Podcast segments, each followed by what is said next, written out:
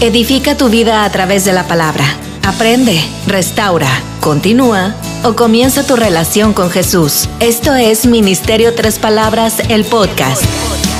Si este podcast te anima y motiva a vivir una vida llena en Cristo, asegúrate de dejarnos una de esas cinco estrellas en las calificaciones. Esta calificación animará a otros a escuchar este podcast. Ahora te invito a abrir tu corazón a lo que Dios quiere decirte por medio de Misael Sullivan.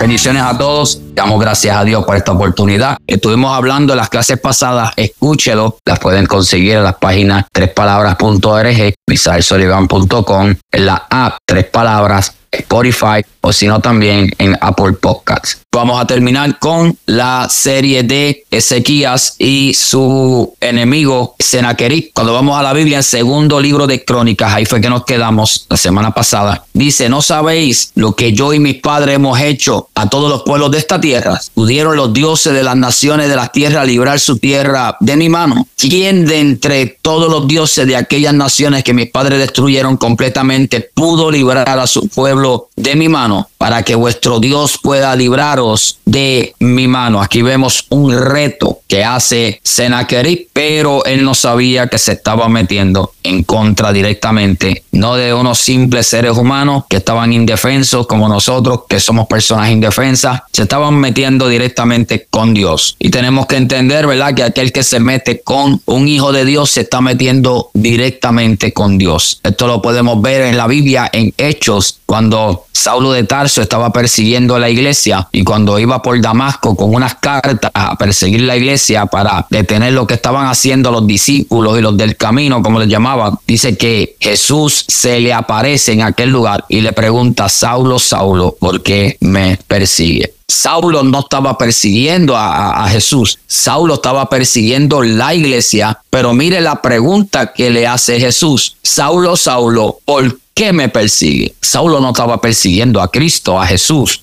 Saulo estaba persiguiendo a unos simples hombres que estaban predicando del vulgo y sin letra, como dice la palabra. Pero el que se mete con los hijitos de Dios, con los hijos de Dios, Dios automáticamente saca cara por cada uno de ellos. Así que esto que pasó con Saulo de Tarso, ahora está a punto de pasarle a Senaquerib. Lo único que Senaquerib no se arrepintió. Y así hoy en día todavía sucede. Esa misma palabra como destruí a aquel te voy a destruir a ti, como maté a aquel te voy a matar a ti, como hice que aquel se apartara te voy a hacer que te apartes tú. Como aquel no le funcionó, a ti tampoco te va a funcionar. Como aquel fracasó en el matrimonio, tú también vas a fracasar. Como aquel que oró, oró, oró y Dios nunca lo sanó, a ti tampoco te va a sanar. Las mismas estrategias las sigue usando hasta el día de hoy y le siguen dando resultados. Pero sin embargo, siempre hay alguien que dice, tienes que, hasta ahí llegaste, te tienes que detener. Alguien le tiene que hacer frente a esto. Alguien tiene que cortar, alguien tiene que decir, si sabes que hasta aquí llegaste. Porque si no, si nosotros no detenemos esto como hijos o hijas de Dios, esto va a continuar y sigue perjudicando a las próximas generaciones, las cuales vienen detrás de nosotros. El espíritu de Senaquerib no tan solamente es un espíritu de desánimo, sino también un espíritu de confusión. Yo he visto en las redes sociales unas locuras que yo estoy viendo, usted las está viendo. Gente hablando por las redes sociales que le sirven a Dios y como se expresan y lo que hablan, yo digo, pero eso no es Dios el que está hablando ahí usted tiene que estar bien, pero muy, pero que bien atento, con los ojos muy abiertos a todo lo que hoy en día usted está recibiendo y lo que está escuchando. Usted no se puede alimentar de todo lo que sale de las redes sociales. Tenga cuidado a quien usted escucha. Sea apóstol, sea profeta, sea evangelista, sea pastor, sea maestro. Tenga cuidado a quien usted escucha. Porque todo esto lo dice que en los postreros vendrán gente que van, ¿verdad? Van a hablar cosas que van a confundir aún a los hijos de Dios. Estoy parafraseando el texto, no lo dice así exactamente. Como en los postreros días se levantarán líderes, supuestamente líderes, y arrastrarán con tanta gente y la gente diciendo amén y yo, a mí lo que me da es pena. La gente tiene hambre y como el que el problema de tener hambre es que uno come lo que sea. Somos bienaventurados los que tienen hambre y sed, pero de justicia. Es muy claro el texto en Mateo 5. Bienaventurados los que tienen hambre y sed no de cualquier locura, de justicia. Ahí la cosa cambia. Pero como la gente tiene hambre, la gente tiene sed, se bebe cualquier cosa. La mujer samaritana tenía sed y el que tiene sed bebe de cualquier pozo. La gente hoy en día tiene sed y como quieren saciar su sed, hacen cualquier loquera cuando no hay identidad. Usted está buscando a ver, hallar dónde encuentra la identidad. Pero usted tiene que tener cuidado dónde usted bebe agua espiritualmente y dónde usted se está comiendo la comida. ¿Quién es el pastor? Tenemos que tener cuidado. Y por eso vemos tanta gente que se cansa y se va porque no hay buena comida en casa. Y cuando se van a otras iglesias, allá les gusta más la comida. Ah, que allá se están todos. No, es que la persona tiene comida, da buena comida, tiene buena revelación, está alimentando a la casa y nosotros tenemos que ser alimentados.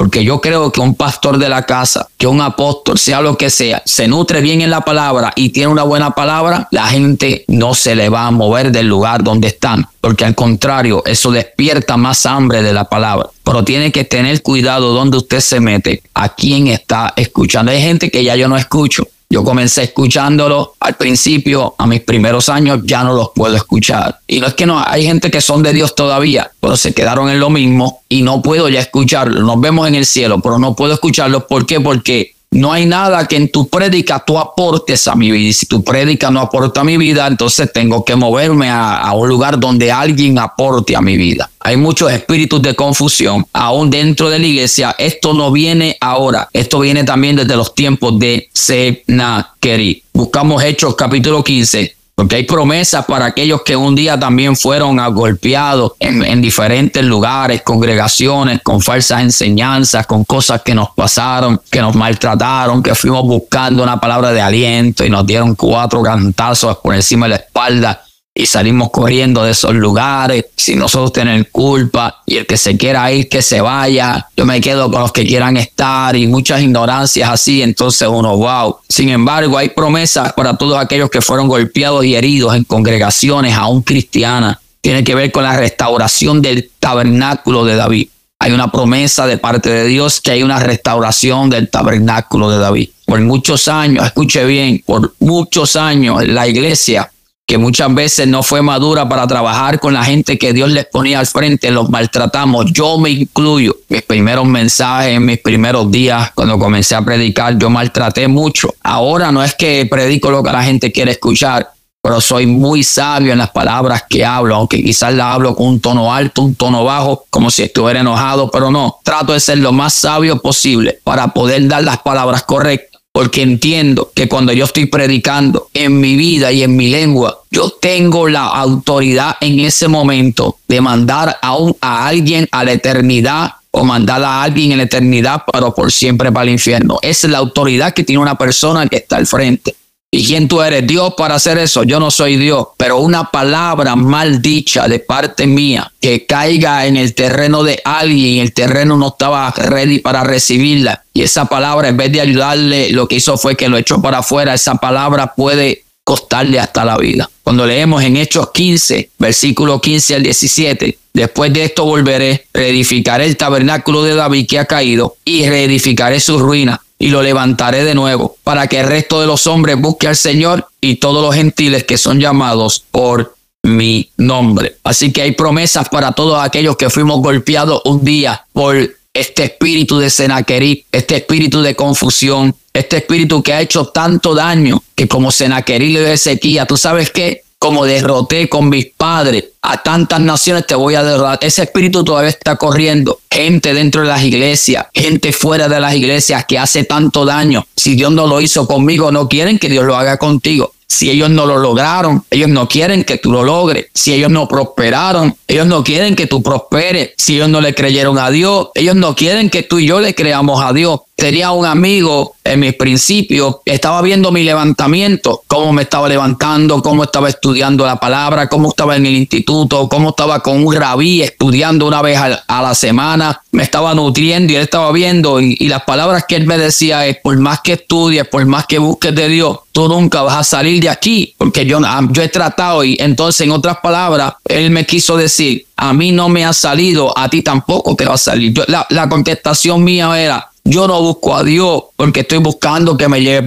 En mi mente jamás y nunca estaba estar dando clases un día como hoy. En mi mente jamás y nunca estaba de yo estar predicando casi toda la semana en diferentes lugares donde eh, no estaba en mi mente, en verdad. En mi mente yo siempre lo que quería era, Señor, que eh, ya estoy aquí, te estoy sirviendo, lo que no quiero es volver a la droga y lo que quiero es serte fiel para tener una familia saludable. Agradecido, yo buscaba a Dios porque estaba agradecido. Pero sin embargo, en medio de ese agradecimiento, el Señor le dio con enviarme y Él me dijo siempre, no te van a dar la oportunidad. Y yo nunca tuve problema con la pastora que Él tenía tanto problema. ¿Sabes? Tenemos esa gente así que si aquella persona, yo tengo problema con Él, todas mis amistades, ninguna le hable porque Él tiene problemas. Eso no es así. Cuando Dios va a hacer algo, no hay nada que te detenga. Mira, José lo metieron en la cisterna. Pero la cisterna llegó el momento que ya no soportaba a José y la misma cisterna lo tuvo que votar. Cuando Dios va a hacer algo contigo, no importa dónde te meta, ese mismo lugar automáticamente te suelta porque no puedes soportar el peso que Dios está poniendo en esa persona. Lo metieron en la casa de Potifar. La mujer de Potifar tampoco lo pudo sostener ni Potifar. Lo tuvieron que soltar. Luego lo meten en la prisión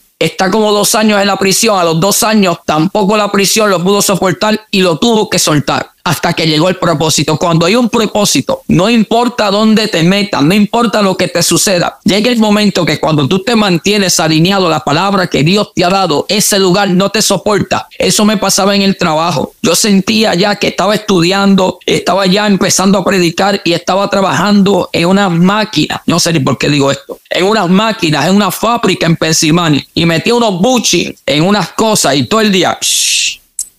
Un día estoy haciéndolo, pero comienzo a llorar. Tenía una compañera, mi gran amiga de Ecuador, y me decía, Bori, me decía, Bori, Bori, ¿qué te pasa? Estás llorando. Me dijo, porque estoy aquí, pero no estoy aquí. Y me dijo, te comprendo porque sé que tienes un llamado. Y había algo que me quemaba. Llegó el momento que esa fábrica me votó. No fue por irresponsable, la economía en 2008 se puso mala, cayó al piso y uno de los que echaron fue a Soriba. Ya la fábrica no me pudo aguantar. Hay lugares que no, a David, a David el ocio el león no lo pudo aguantar. Llegó el momento que llegó donde Goliat. Después Goliat no lo pudo aguantar. Después llegó al palacio. Así sigue sucesivamente. Porque cuando Dios tiene propósitos, no hay diablo que pueda aguantar lo que Dios dijo que va a hacer en tu vida. Alguien tiene que recibirlo. Así que el tabernáculo de David se va a levantar porque había caído. Dios está restaurando. Le recordaba ese Naquerí, le recordaba ese Ezequiel y le mostraba con hechos sus victorias. Escuche bien, estoy, eh, eh, este, hoy terminamos con esto. Senaquerí, esto fue lo que Senaquerí hizo en el capítulo 32, versículo 13. Te voy a traer una memoria corta. El enemigo es experto en eso, trayendo memorias de derrota trayendo el pasado. Por eso es que dice la Biblia que cuando Él nos perdona, nuestros pecados son que echados a dónde? A la fondo, al fondo de la mar. Pero muchas veces nos ponemos en la careta, nos ponemos el tanque de oxígeno y nos ponemos a bucear, a buscar los pecados que Dios dice. Ya yo no quiero hablar Eclesiastes rápido. Salomón está hablando y está diciendo en el 3.15, aquello que fue ya es y lo que ha de ser fue ya y Dios restaura lo que pasó. El enemigo es experto trayendo memoria de las cosas malas que pasaron, pero Dios es experto perdonando de aquello malo que sucedió en vuestra vida. Y luego lea el versículo 11. Mira lo que Dios ha puesto dentro de nosotros ahí mismo. Dios todo lo hizo hermoso en su tiempo y ha puesto eternidad en el corazón. Usted carga de eternidad. No sé si lo sabía, hoy lo sabe porque Dios ha puesto eternidad en nosotros. Así que Senaquerí le recordaba a Ezequiel y le mostraba con hechos, no es que le mostrara nada más, no, con hechos, como él había hecho con los enemigos y cómo quería desalentar al pueblo para que no salieran a la batalla. No salgan a la batalla, porque si sale le vamos a hacer como hicimos la otra vez. No salgan, la misma táctica de hoy día. He visto que los pastores no trabajan, viven de lo que ustedes les dan. No, no, no le suena eso familiar. Otra de sus tácticas, ya no hay creyente fiel. Vas a terminar como todos ellos llorando. Lo importante aquí es que el Padre está con nosotros y aún las mismas puertas del infierno no podrán prevalecer contra la iglesia. No importa lo que hayas pasado, aún el Señor te levanta. Esto fue lo que pasó en un momento dado. Mefibosé, recuerda a Mefibosé. La Biblia dice que estaba en lo de bar, recuerda. Porque su papá y su abuelo habían muerto en el campo de batalla, Saúl y Jonatán, pero Jonatán había hecho un pacto con David y ahora era el momento de activar el pacto y mandan a buscar a quién, a Mefibosé. Pero cuando Siba lo va a buscar, dice, sí, por allá queda uno de la casa de Saúl. Pero, escuche bien lo que dice, pero está lisiado de los pies. Eso es lo primero que dice, pasado. La gente siempre dirá tu pasado para que tú no puedas recuperarte en tu presente. Pero David le dijo, yo no te pregunté cómo está, yo te pregunté dónde está. Ah, en lo de bar, mándalo a buscar. Pero cuando Mefibosé llega, mire la expresión de Mefibosé. ¿Quién soy yo? Un perro. Mire la mentalidad, perro cuando David lo estaba viendo como hijo, porque había hecho un pacto con Jonatán pero la mentalidad que había en lo de bar era de bajeza, de perro, de mi pasado, de que alguien me dejó caer, la nodriza. Bueno, vayamos al capítulo 9 de Samuel, segunda de Samuel 9. Dijo David, ha quedado alguno de la casa de Saúl, aquí ha yo misericordia por amor a Jonatán. Y había un siervo de la casa de Saúl que se llamaba Siba, el cual llamaron para que viniese David. El rey le dijo, ¿Eres tú sí? Y respondió, tu siervo. El rey le dijo, no ha quedado nadie en la casa de Saúl a quien yo haga misericordia de Dios. Y Siba respondió al rey, aún ha quedado un hijo de Jonatán lisiado de los pies. Nadie le preguntó, nadie le hizo esa pregunta a él. Yo no sé por qué contestó eso. Pero el rey le preguntó, ¿dónde está? Si el rey otro dice, ¿por qué está lisiado y qué le pasó? Pero al rey no le interesaba su condición. Al rey le interesaba su posición. Pero repito, a David no le interesaba la condición, a David le interesaba la posición, dónde estaba, porque donde tú estás determina cómo tú vas a estar. La posición de él jamás y nunca su condición iba a mejorar mientras su posición fuera lo, de Bar. Pero cuando sale de lo de Bar y se posiciona en la casa del rey, su condición cambia. Pero vayamos al capítulo 4, versículo 4. Porque Siba le habló de este pasado. Y Jonatán, hijo de Saúl, tenía un hijo, Eliseo de los pies, tenía cinco años de edad. Cuando llegó de Jezreel la noticia de la muerte de Saúl y de Jonatán, y su nodriza lo tomó y huyó, y mientras iba huyendo apresuradamente, se le cayó el niño y quedó cojo. So aquí vemos la cojera de Mefibosé porque alguien lo dejó caer. Y muchas veces cuando alguien nos deja caer a alguien en cual un día confiamos, todo esto nos perjudica cuando estamos tratando de levantarnos. Y el enemigo viene a traer pensamientos de aquel momento que alguien me falló. Te van a volver a fallar. Aquel novio te falló. Este te va a volver a fallar. No confíes en los hombres pero es porque no quieren, mujeres o hombres, no quieren otra vez darle no sé ni por qué caí ahí, pero no quieren darle confianza otra vez a lo que un día tuvieron y dice, pues déjame tratar esto. Y el enemigo es tan mentiroso que le dice, no te va a volver a salir, no lo vuelvas a intentar. Por eso la mujer samaritana estaba dudando y dice, mira, Jesús dice, cinco maridos has tenido y el que tienes en tu casa tampoco es tuyo. ¿Qué quiere decir eso? Era de otra. So, nadie confiaba en esta mujer y esta mujer no confiaba en nadie. Por eso está hablando con Jesús y dice, judío y samaritano, tranquilo, que no quiero nada contigo, porque está la expectativa, está ahí como que no te me acerques, que ya me han hecho sufrir mucho, pero el maestro sigue trabajando con ella hasta que se la gana. Por eso vemos en Segunda de Reyes capítulo 4, gracias Señor, versículo 8 en adelante, cuando la tsunamita le hace espacio al profeta, el profeta le dice, el año que viene por este tiempo tendrás un hijo. ¿Sabe lo que dice ella? No te burles de mí. En otras palabras, ya han habido otros que se han burlado de mí. No te vuelvas a burlar de mí. No tenía confianza. Le hablaban los hombres de Dios y esta mujer no creía. Parece que ya alguien le había hablado y no se había cumplido nada. Y se va perdiendo la confianza. Y el enemigo en todo esto toma ventaja y entra. Mira, te dijeron que Dios iba a salvar tu casa, pero tú sabes que no te la va a salvar. Es lo mismo que te dices todos los domingos. Es por eso que usted predica, predica, predica y el pueblo dice amén, pero no lo cree porque ya está acostumbrado a escuchar lo mismo sin ver el resultado. Y lo peor que hay es uno escuchar algo de parte de Dios y no ver resultado. Eso es lo peor que hay. La gente se desanima, el enemigo entra, sigue ahí murmurando hasta que logra su objetivo, que es que deje de creerle al Señor. Este era el objetivo de Senaquerib. Él le dijo, ¿recuerdan? ¿No se acuerdan? Ah, les voy a traer a la memoria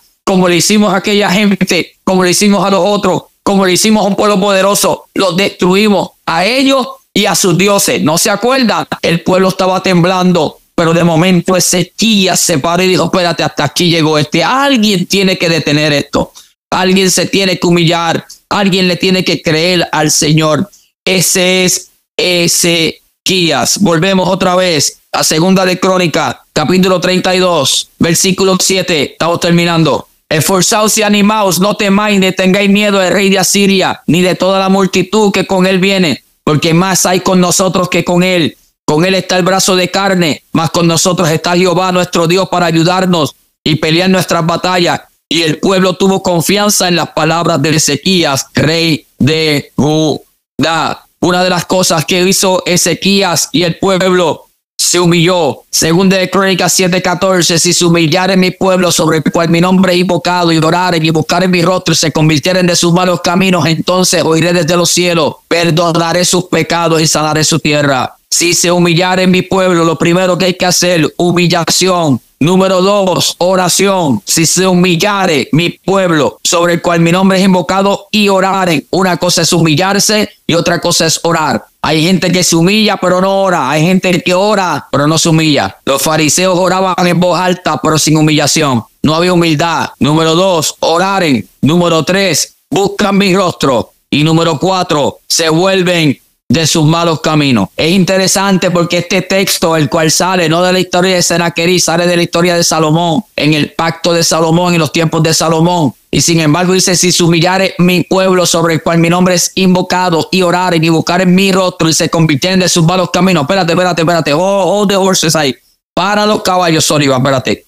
Si humillare mi pueblo sobre el cual mi nombre es invocado, mi pueblo no el impío, mi pueblo sobre el cual mi nombre es invocado y oraren y buscaren mi rostro y se convirtieren de sus malos caminos. Espérate, espérate, espérate, espérate. Estás hablando de malos caminos dentro del pueblo. Mi pueblo, malos caminos, no está hablando del impío, está hablando del pueblo de Dios. Así que número uno, humillación. Número dos, oración. Número tres, buscar mi rostro. Y número cuatro, y se vuelven de sus malos caminos. Ahí es que dice, entonces yo oiré. Desde los cielos perdonaré sus pecados y sanaré su tierra. Tierra no es tierra, tierra es corazón.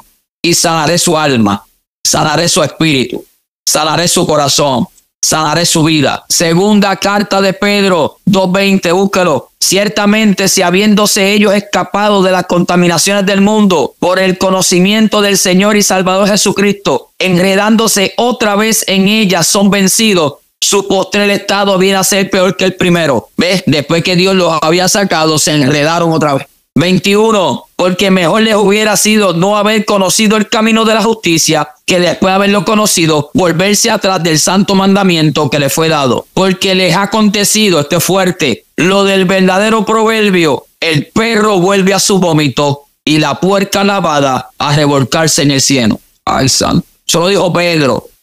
No solo, eso fue Pedro. Fuerte eso.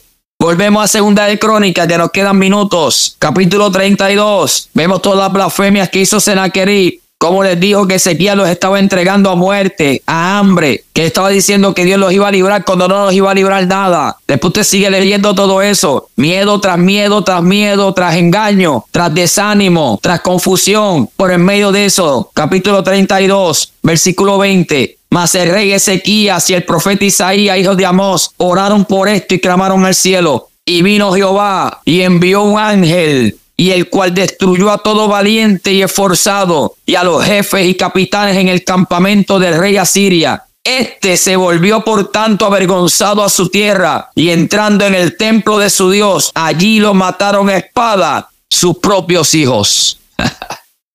él mismo se destruyó. No llegó ni al campamento donde estaba Ezequiel. Dice que Dios envió un ángel y este se devolvió o volvió otra vez de donde había salido. Wow, wow, wow, wow, wow. Tendrá que volver de donde salió. Mira que él ha enviado para destruirte, mira que él ha enviado para detenerte. Cuántas cosas ha tratado el enemigo a hacer en contra de tu vida. Y por donde vino, por ahí mismo se tiene que ir porque con nosotros está el gigante. Yo no sé si usted lo cree conmigo. No estamos solos. Si usted llega a estar sola, si usted llega a estar solo, él nos hubiera hecho hace rato pedazo. Pero como no estamos solos, él no ha podido destruirlo y por donde vino se tiene que ir. Y así Dios le dio la victoria a Ezequías. Así salvó, versículo 22, y termino el capítulo 32, versículo 22. Así salvó Jehová Ezequías y a los moradores de Jerusalén de las manos de Senaquerí, rey de Asiria, y de las manos de todos. Y les dio reposo por todos lados. Ve, yo, yo creo en el reposo de Dios. Yo no creo que todo es lucha contra Senaquerí. Yo no creo que todo es enfermedad. Yo no creo que todo es escasez. Yo creo que también hay bendición y provisión por todos lados. Hay momentos de reposo. Ese es mi pensar. No, que si no está pasando algo, tienes que chequearte que hay que estar pasando. Déjate de eso. A Dios voy a servirle yo a Dios para estar a palo limpio todo el tiempo. No, dame, dame disfrutar mis vaquitas gordas también. Dame disfrutar mi día de reposo. ¿O no? ¿O usted lo que tiene que tener el faraón encima para entonces creerle a Dios? No. Yo le creo a Dios también sin faraón. Yo le creo a Dios también sin horno de fuego. ¿O usted necesita horno de fuego como los jóvenes hebreos? No, aunque no haya horno de fuego, yo sé humillarme delante de Él. Aunque no haya un mar rojo, yo sé clamar también y sé marchar. Aprenda a marchar, aprenda a clamar. Aunque no haya mar rojo adelante, aprenda a clamarle a Dios aunque no haya enfermedad.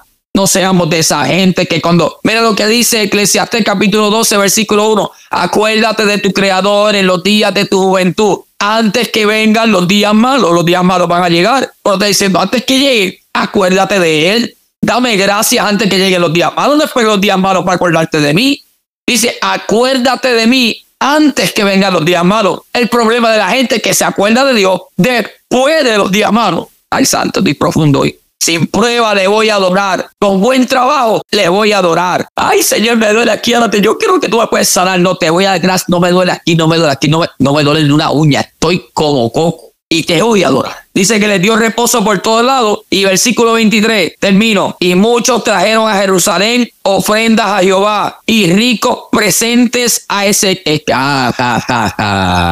Ahora empezaron a llegar gente con presentes, con ofrendas. La gente de dinero comenzó a llegar para bendecir ese. Ahora cuando estaba en guerra no llegó nadie, pero ahora como le había creído a Dios, Dios lo honró.